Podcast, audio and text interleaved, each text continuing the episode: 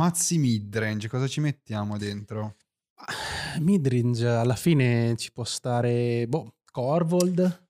Yarok. Sì, ma anche cose come tipo Edgar Markov. Meren, Lord Wingrace. Tatiova. Uh, Niv Mizzet. Sì, Muldrota. Arcades. Gishat.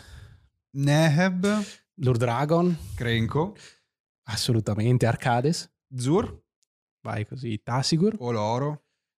Sì, dai, Oloro. Tuva- Aminato. Tuvasa, Nekusar. Abbiamo già detto? Ma sì, ma Tatiova. The Scarab God. uh, Omnat, l'altro Omnat. Omnat, l'altro ancora Omnat. uh, Varina, Brago, uh, Yakmot, Riku. Narset, Nicol Bolas. Vabbè, gli sliver non li metti, gli sliver Overlord, cavolo. Z- Effettivamente. Zedoru, Ramos. uh, Oggi parliamo di Commander.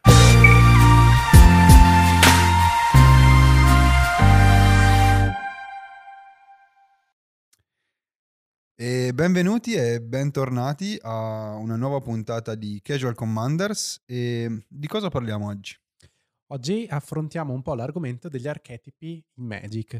Gli archetipi sono queste macro categorie di mazzi e strategie che ci servono per capire come funzionano le nostre partite. Quindi è il concetto di avere una, una categoria a cui il nostro mazzo può appartenere eh, che ci fa capire come funzionerà, quindi qual è la strategia che cerca di portare a termine per vincere e quali sono poi di conseguenza le carte che vogliamo utilizzare Mhm. o come dobbiamo agire durante la partita. Quindi come eh, per esempio se ci troviamo contro un altro determinato archetipo dobbiamo reagire in base alla situazione della partita.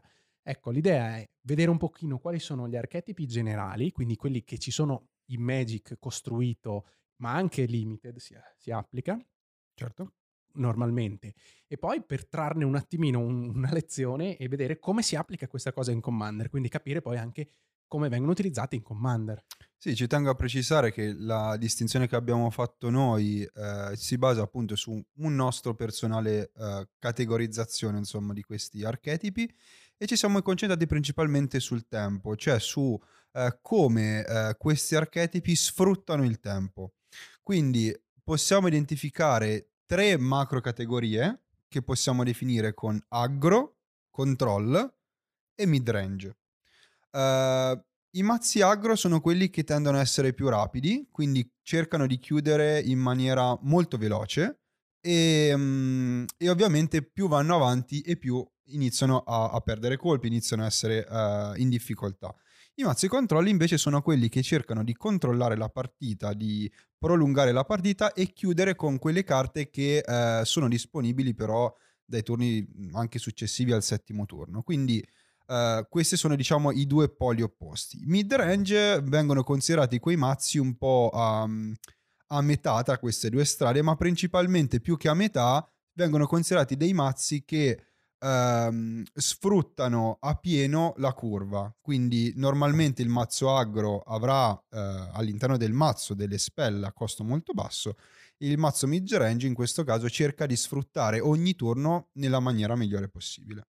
Sì, il concetto di mid-range chiaramente anche dal nome è quello che sta in mezzo, ma vuol dire oltre a sfruttare bene il- tutto il tempo che ha a disposizione, diciamo, sarà anche quello che è più elastico tra i due, nel senso che ci, ci, eh, ci permetterà di vincere magari nei primi turni se siamo in una determinata condizione favorevole, oppure durare fino alla fine della partita prolungata attraverso un vantaggio costruito nel tempo. Poi lo vedremo, nel- lo vedremo bene nel dettaglio. Oltre a queste tre grandi macro categorie ci sono anche un pochino di ehm, strategie o archetipi più eh, mescolati, diciamo, Sì. che possiamo definire. Chiaramente ognuno, dei- ognuno di questi può, può comprendere molte categorie di strategie, però questo è il concetto macro. Alcuni che è interessante parlare, per esempio, sono i mazzi tempo, che sono un tipo di strategia basata un po' sul mid-range, quindi avere delle minacce, e- ma poi allungarci nel controllo della partita. Rispetto agli altri mid-range normali, magari si punta un po' più sul control. E un altro invece archetipo molto importante che però esula un pochino da questo concetto temporale, quindi della strategia del vincere subito o vincere tardi, è il mazzo combo. Il mazzo combo esiste in un tempo a sé stante. Sì, proprio perché la strategia del mazzo combo è un po' mh, mette da parte quella che è l'interazione, perché il mazzo combo non si basa su una vittoria che viene raggiunta progressivamente, ma si basa semplicemente in combinazioni delle carte che faranno vincere il, il mazzo in maniera immediata. E quindi anche questo non ci siamo sentiti di metterlo nelle, nelle macro categorie legate appunto al tempo che i, che i mazzi sfruttano, proprio perché risulta essere una strategia che eh, di, diciamo si basa innanzitutto sul chiudere la combo, ma dipende molto anche dal tipo di combo. Ci sono mazze, ad esempio, che sfruttano delle combo che possono essere innescate in maniera quasi immediata, altre, ad esempio, che richiedono più tempo, quindi magari avere una strategia control prima per poi chiudere di combo dopo. E dopo vedremo anche che eh, in Commander, diciamo, la tematica de, del, del, combo è, è importante anche, anche in quel formato lì. Io direi che possiamo partire allora eh, molto schematicamente su, nell'affrontare appunto queste tre macro categorie. Partirei con la, la temati- l'archetipo agro. Sì, agro è il più veloce di queste strategie, abbiamo visto. Si basa sull'utilizzare mazzi che, come abbiamo detto, chiudono nei primi 4-5 turni, parlando di formati costruiti di 60 carte, il limited magari un po' dopo, però comunque cerca di avere una curva di, di costo di mana molto bassa quindi giocare creature al, cost- al turno 1 che costano 1, al turno 2 magari due creature che costano 1 e al turno 3 magari una creatura che costa 2 e un'altra che costa 1 e poi basta, non, gioca- non giocherà più altre terre, per cui anche il numero di terre nel mazzo è molto basso per aumentare il numero di creaturine. Parlando di creature, mm, certo. chiaramente questo è il, anche il più facile metodo di pensare all'agro, mettiamola così.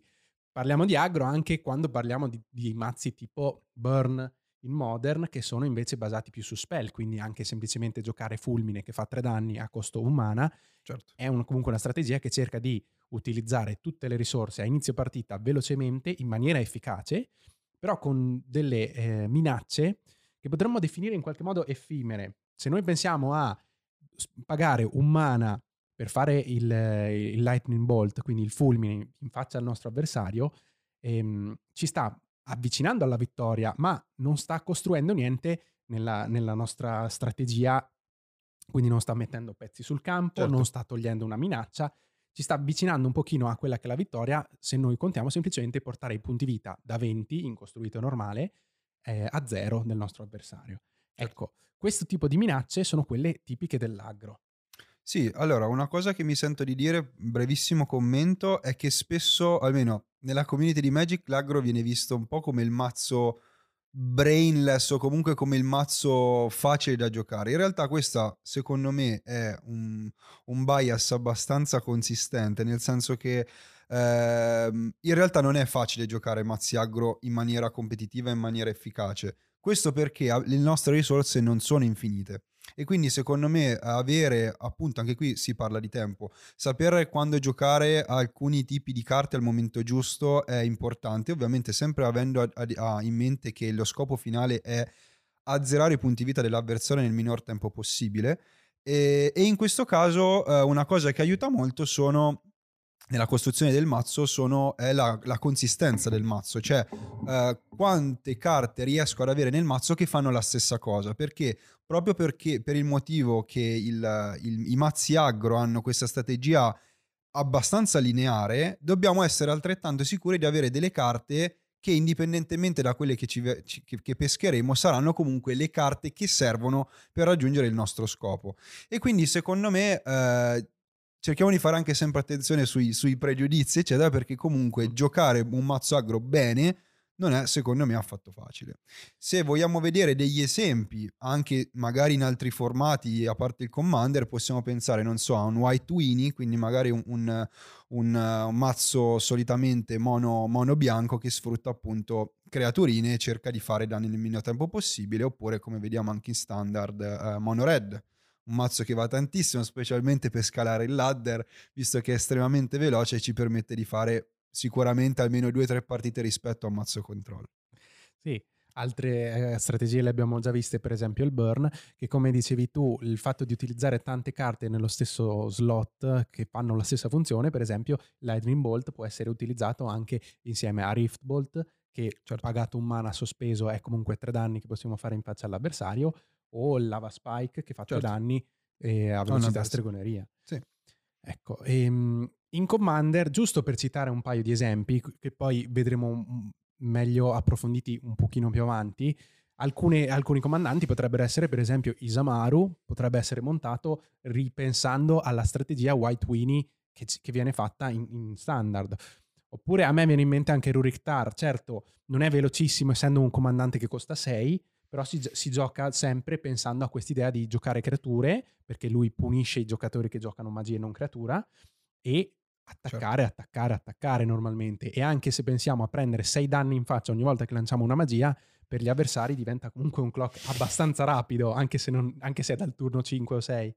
Sì, sicuramente Commander è un discorso a parte. E ehm, invece andando avanti appunto con al- gli altri archetipi, passiamo adesso al control, che come abbiamo detto è, si può considerare quasi l'opposto dell'agro, visto che comunque eh, la sua forza è quella di cercare di prolungare la partita, di controllare il campo e di chiudere nei, nei turni un pochino più avanti rispetto a, ad aggro.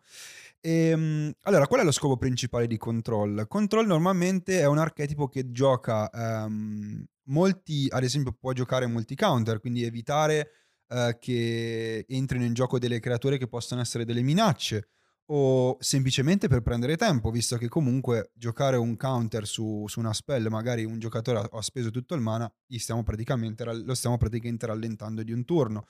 E, um, quindi an- anche, qui, an- anche, qui, è una cosa interessante, cioè anche qui purtroppo c'è molto, mh, molta critica no, sul controllo. Vabbè, uno pensa che controllo è un mazzo che si basa esclusivamente su giocare istantanei, perché di questo si tratta, turno, metto terra, passo e aspetto che tu faccia qualcosa, no? Non solo, soprattutto si, la classica cosa a cui si pensa, che comunque è chiaramente parte della strategia di control, è quella di bloccare e non farti giocare. Per questo magari è spesso visto in maniera negativa dagli altri giocatori, quelli a cui non piace esatto. effettivamente. Esatto. Eh, ma perché il concetto di control è giocare delle, delle minacce solo tardi nel gioco, prima si, di, si, cerca di assumere il controllo della partita e assumere il controllo della partita vuol dire avere un, un vantaggio incrementale che raccogliamo nel, nel corso dei turni perché il nostro avversario non ha più minacce e noi possiamo tranquillamente aspettare di giocare le nostre minacce. E lo facciamo attraverso guadagnare effettivamente anche vantaggio carte, quindi pescando più carte certo. e rimuovendo le, le, minacce degli altri, quindi spesso magari cercando di fare cose che eh, tolgono una minaccia e ci fanno guadagnare un'altra carta, magari tipo eh, pensiamo in Modern il Cryptic Command che è un, un counterspell, quindi fermerà una minaccia dell'avversario e in più ci farà pescare un'altra carta, quindi non perdiamo carte mentre l'avversario perde una carta. Esatto.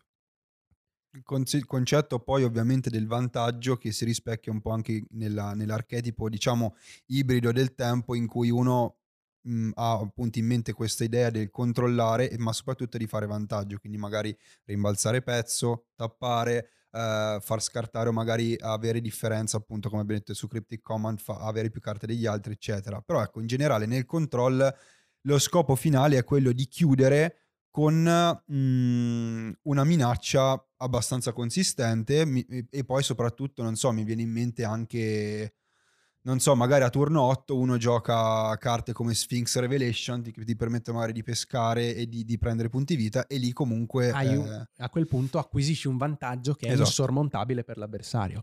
Un'altra delle cose importanti appunto, oltre ad avere un piano che è più lento rispetto agli altri archetipi, e la, l'altra cosa fondamentale per il mazzo control è avere le risposte.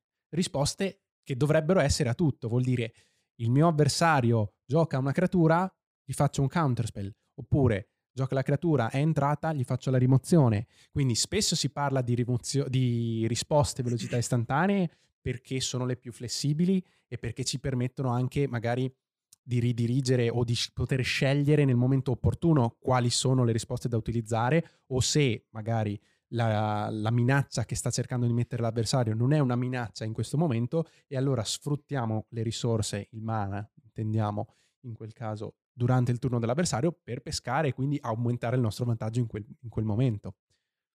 Sì, eh, in generale appunto anche qui si parla molto di gestione delle risorse perché ovviamente i counter, le rimozioni saranno limitate, quindi il, il, giocatore esperto di control sa ben calibrare dove indirizzare le proprie, i, diciamo, le proprie rimozioni, i propri counter, perché ovviamente arrivare ad un punto in cui abbiamo la mano vuota e non abbiamo risposte ci diciamo uccide il mazzo in questo modo, perché gli altri hanno modo di recuperare molto velocemente. E esempi che si possono fare magari nei formati che conosciamo possono essere, non so, pensare anche a carte come Teferi, no?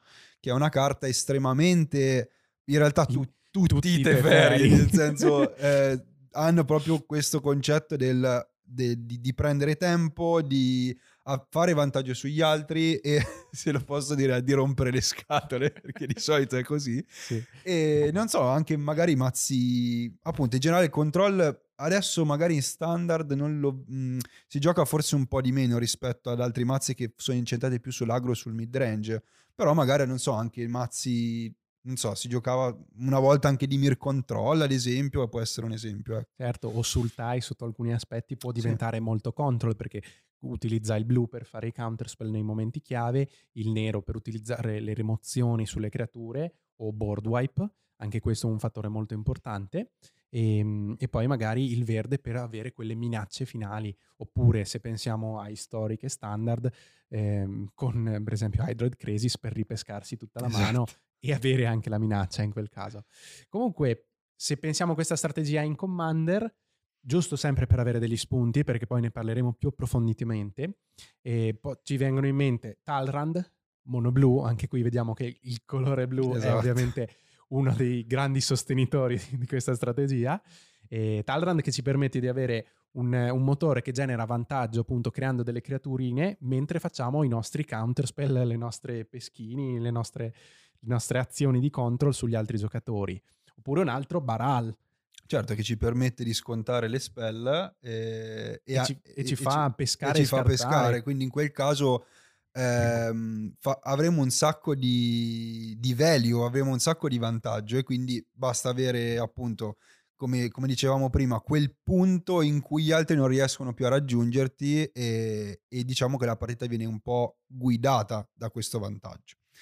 E arriverei adesso alla terza macro categoria che è la categoria mid-range. Quella che sta in mezzo praticamente. Esattamente, quindi una strategia che possiamo definire un po' ibrida, no? Sì, certo, perché stando in mezzo tra le due vuol dire che eh, ha degli elementi aggro e degli elementi control. E forse è un po' difficile da capire perché sì. sembra sembra un po' tutto di più. Mm, come fai a, dire, a definirla una strategia se prendi un po' quello che ti pare?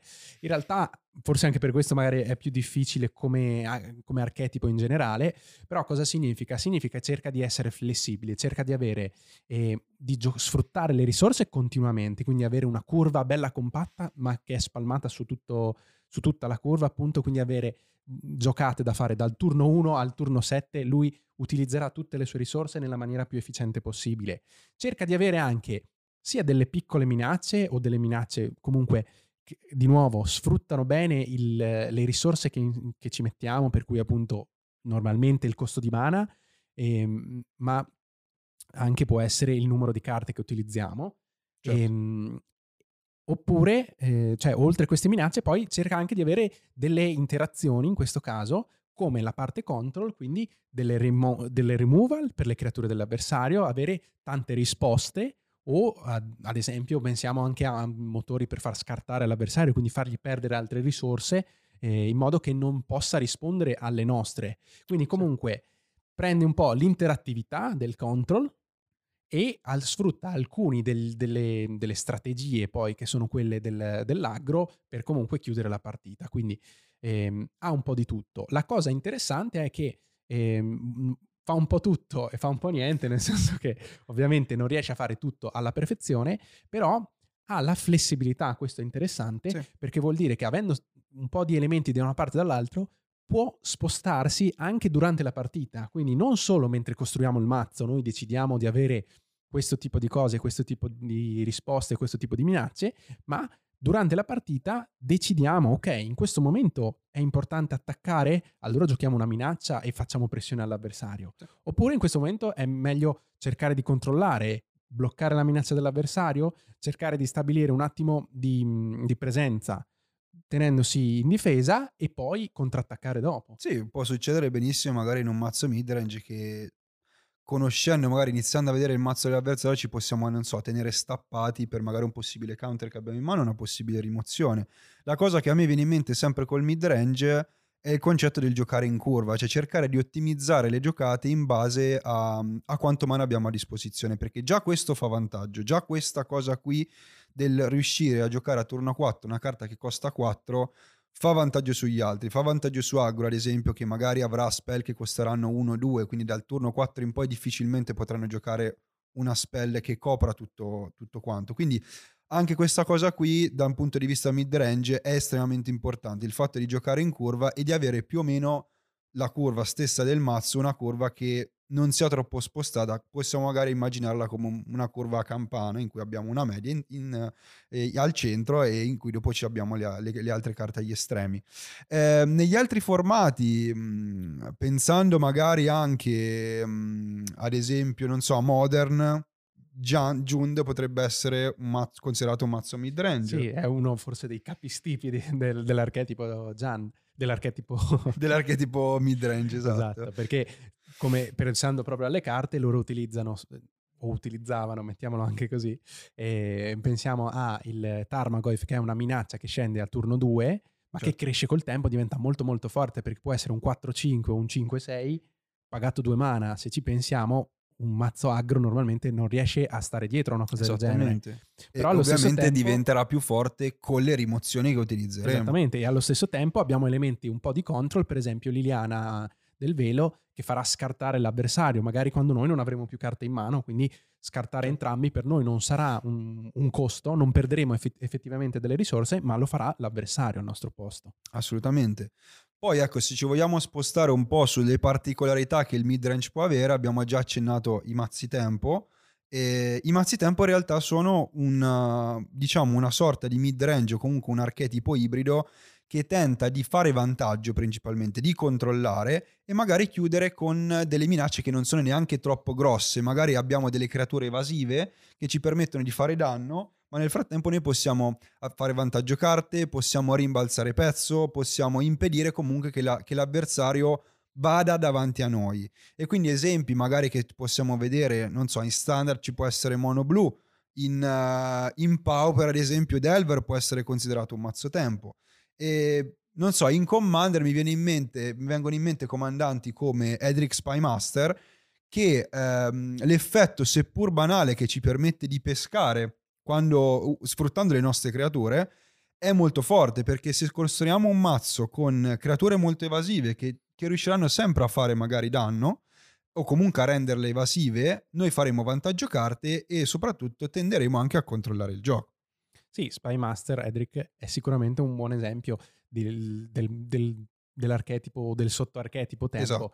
perché giocherà quelle creaturine 1-1 volanti o evasive o imbloccabili e accumulerà quel vantaggio lentamente nel tempo. Poi con quel vantaggio che cosa ci facciamo in quel caso? andremo a fermare gli altri, quindi a rallentarli esatto. e a impedirgli di, mhmm, di, andare avanti col loro piano, in modo che le nostre piccole minacce vanno avanti a fare questo lento attrito. È un gioco proprio di, di piccolo vantaggio esatto. incrementale. Ma altri comandanti mid-range, cosa potremmo pensare? Cosa ti viene in mente? Non lo so, un uh, Arcades, ad esempio, un Wingrace. in realtà penso... Non lo so, potremmo andare avanti all'infinito, credo. Ebbene sì, e il concetto a cui cercavamo di alludere è il fatto che eh, alla fine in Commander quasi tutti i mazzi sono midrange, cioè siamo tutti dei giocatori di midrange perché giochiamo a Commander.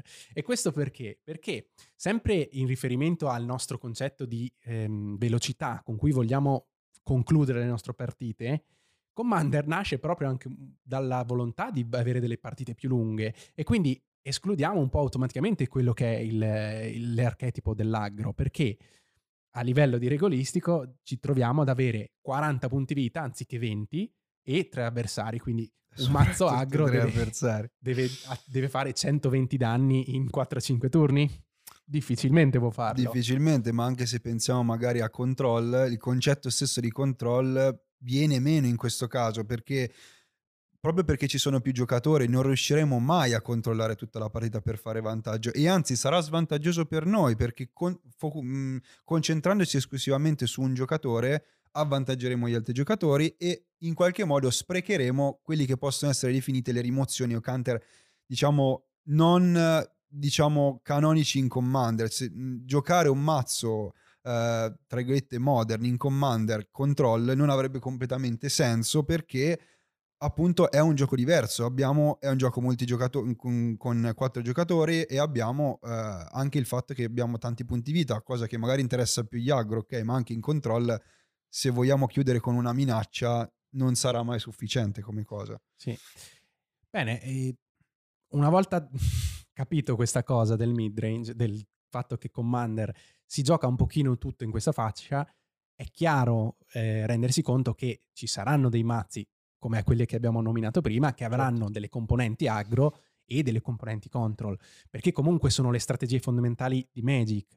La cosa interessante per cui volevamo parlare di questi archetipi è perché si applicano a tutti i formati, compreso Commander in realtà. Chiaramente ci scherziamo un po' sopra, però la cosa interessante appunto è capire che midrange è quella comunque in cui ci spostiamo normalmente. Per cui all'interno di midrange in Commander andiamo poi a identificare quelle che sono le varie strategie.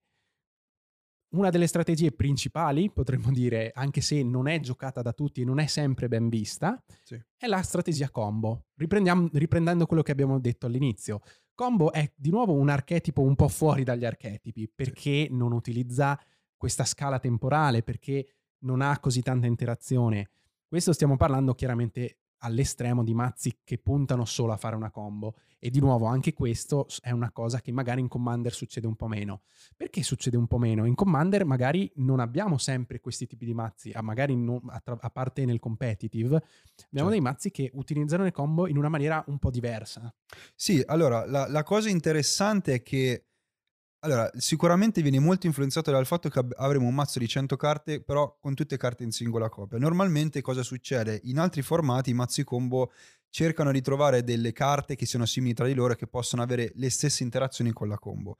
Quindi nel nostro caso in realtà la combo non viene sfruttata come metodo esclusivo in cui basare il nostro mazzo, ma anzi viene, viene utilizzata come un qualcosa di aggiuntivo che, che, crea flessibilità al mazzo perché avremo una chiusura ulteriore nel mazzo. La cosa molto forte delle combo in Commander è che avendo tanti avversari sappiamo che con quella combo possiamo vincere automaticamente senza dover eliminare un avversario uno a uno. E quindi in realtà la cosa interessante è che, che si tratti di combo ma anche che si tratti di controllo aggro, tutti questi archetipi in Commander hanno un'utilità diversa e vengono sfruttati in maniera diversa eh, combo appunto in questo caso non baseremo il nostro mazzo su una combo, ma potremmo inserire all'interno del mazzo delle carte che eh, garantiscono sia una vittoria immediata, ma possono avere delle, delle, interazioni, delle sinergie tra di loro e quindi costruirci delle, dei metodi di vittoria alternativi aiuta anche nella varietà che abbiamo all'interno del mazzo. Tornando brevemente adesso anche, anche in control, control sarà diverso in Commander perché ad esempio non utilizzeremo magari dei counter ma tenderemo mas- magari a utilizzare delle mass removal o magari utilizzare delle, degli effetti che si controllano ma cercano di, di sfruttare il, l'ambiente di Commander. E quindi sì in questo caso anziché magari per fare un esempio in, uh, in, in Modern magari anziché giocare carte come adesso faccio un esempio da nostalgico, visto che adesso ban- da tantissimo tempo è bannata, ma non so, mazzi come Splinter Twin, che sfruttavano questo incantesimo per fare eh, pedine infinite e, e danni infiniti, questa cosa qui in Commander diventa molto più difficile.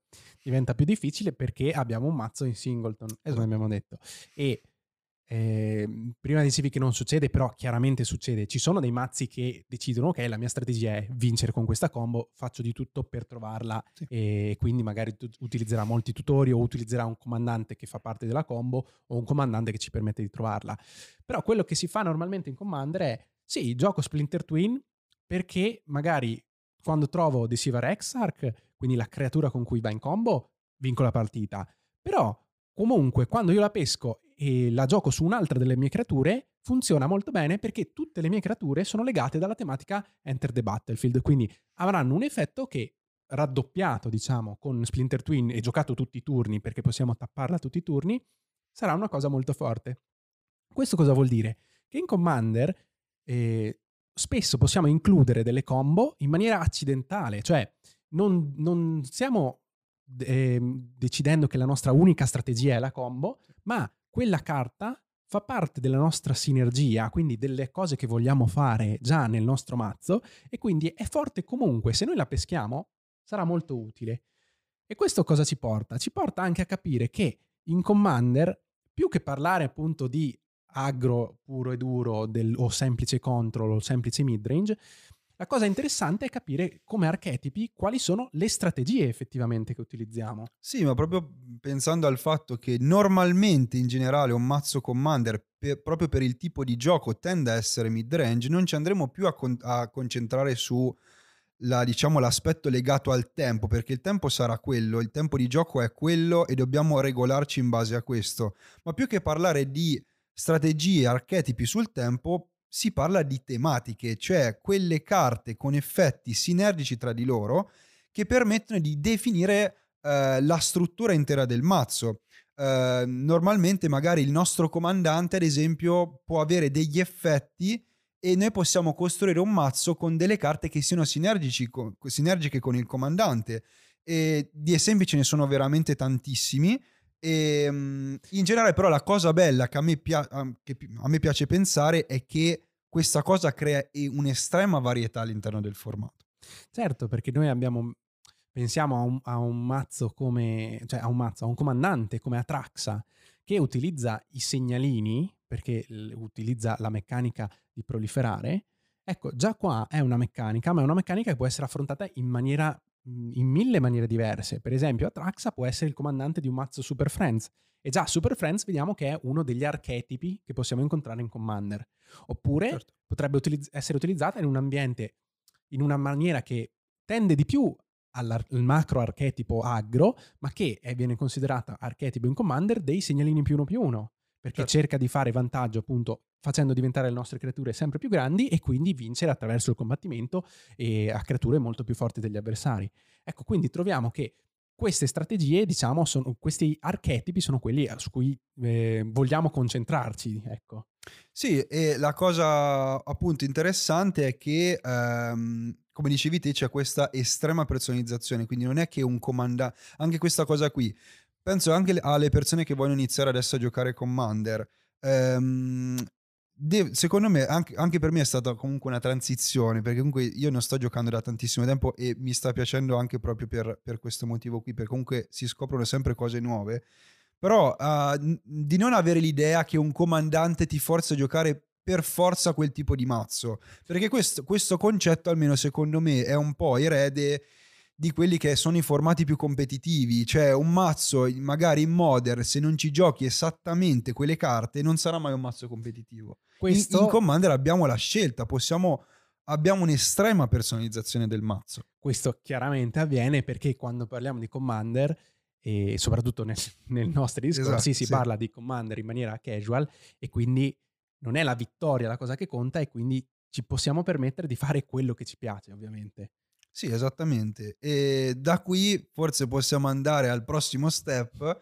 E non siamo stati del tutto aperti con voi, ma in realtà pensava, abbiamo pensato di rendere eh, diciamo questa tematica degli archetipi, vogliamo serializzare un po' uh, questa tematica perché ci sembra estremamente interessante sia per scoprire nuovi archetipi, ma anche sia per parlare effettivamente di ehm, capire anche come può essere strutturato un mazzo e magari anche, non so, dare dei consigli o, o magari delle nostre proposte di liste. Sì, perché ogni archetipo, come abbiamo visto, può avere un milione di carte al suo interno, un milione di strategie anche all'interno della stessa strategia. Perché se noi esatto. pensiamo ai segnalini più uno più uno, possiamo pensarlo a un modo per fare le nostre creature più grandi, oppure è un modo per utilizzare i segnalini come risorsa, togliendole certo. per fare delle altre, delle altre cose con altre carte. Quindi quello che ci piacerebbe fare è avere una puntata dedicata a ognuno degli, degli archetipi che poi andremo a indagare e appunto vedere in che colori viene giocato, quali comandanti possono essere interessanti per quell'archetipo, vedere un po' le carte che utilizziamo. Certo, magari le carte principali che non dico che troveremo in tutti quei tipi di archetipi lì, però sono diciamo quelle carte che possiamo definire staple per quel tipo di archetipo lì. Ovviamente ricordiamoci sempre la limitazione del colore, no? del comandante. Chiaramente scegliendolo, esatto, ma anche quello farà parte del capire, eh, scegliamo un comandante perché ci piace quella strategia, perché quel comandante fa bene quella strategia, oppure sì. perché quel comandante ci permette accesso a più colori che supportano quella strategia.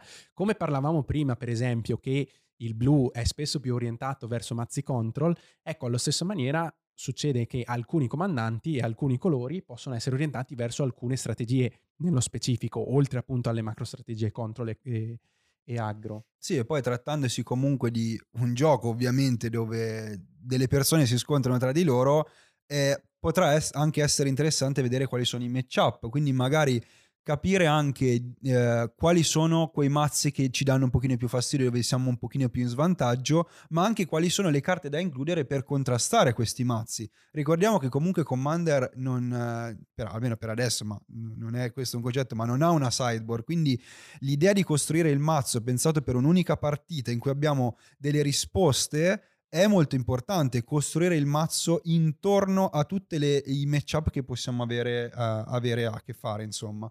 E, e sì, poi magari uh, potrebbe essere interessante proporre appunto delle liste in base a quelli che sono innanzitutto i nostri gusti, magari anche però uh, delle liste che possano ben rappresentare l'archetipo. Certo, quelli saranno sicuramente degli esempi che possiamo portare e anche lì ovviamente lo faremo con il nostro gusto, quindi faremo vedere un po', nonostante magari i consigli che vi abbiamo dato in un'intera puntata, dire sapete che c'è, io questa carta la gioco lo stesso perché mi piace, so che, so che non funziona ma la voglio giocare lo stesso. Esatto. Bene, che dire, speriamo che diciamo, questo, questa rubrica vi possa interessare come, come ci interessa ovviamente a noi. E, ehm, se anzi avete delle richieste su degli archetipi in particolare, se ce n'è qualcuno che, che vi sta particolarmente a cuore, che non abbiamo ancora affronta- affrontato, per favore scrivetecelo nei commenti o fatecelo sapere che uh, sicuramente uh, gli daremo spazio. E mi sento di concludere nel dire che uh, Commander è bello perché è vario, anche se sembra un po' una, fra- una frase fatta però è proprio questo il fatto, non, già il, la questione dell'archetipo che non è collegata al tempo, ma è collegata alla tematica che c'è dentro al mazzo, rende questo gioco estremamente longevo, non avremo mai partite sempre uguali, anche con gli stessi mazzi. Perché di nuovo si lega appunto alla tematica, quindi a quello che vuoi fare. Quindi la libertà assoluta che nasce con questo formato è anche questo, dire tu vuoi fare la tua strategia che si basa sul tribale scoiattoli, lo puoi fare perché eh, chiaramente Commander ti permette di esprimere queste cose. Ovviamente sarà difficile trovare le carte che esatto. supportino esatto. questa tua passione. esatto.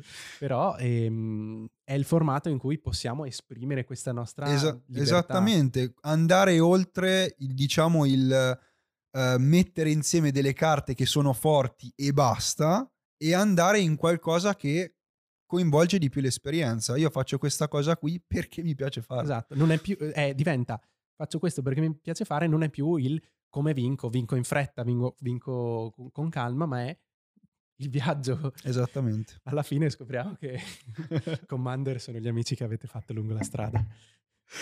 E dopo questa, signori, eh, grazie per il video. Sì, grazie per il video. grazie per, eh, per averci ascoltato. E come sempre vi aspettiamo nel canale. Alla prossima. E voi cosa ne pensate? Lasciateci un commento e come sempre ricordatevi di mettere mi piace al video, condividere e iscrivervi al canale. Se volete rimanere sempre aggiornati sul mondo di Magic the Gathering, ricordate di attivare la campanella per non perdere nessuna novità del canale. Da Magic è tutto, ciao e alla prossima!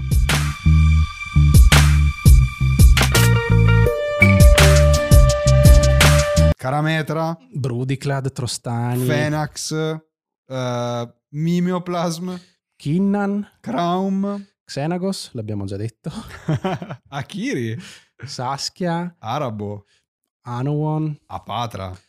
E Riku, Nicole Bolas.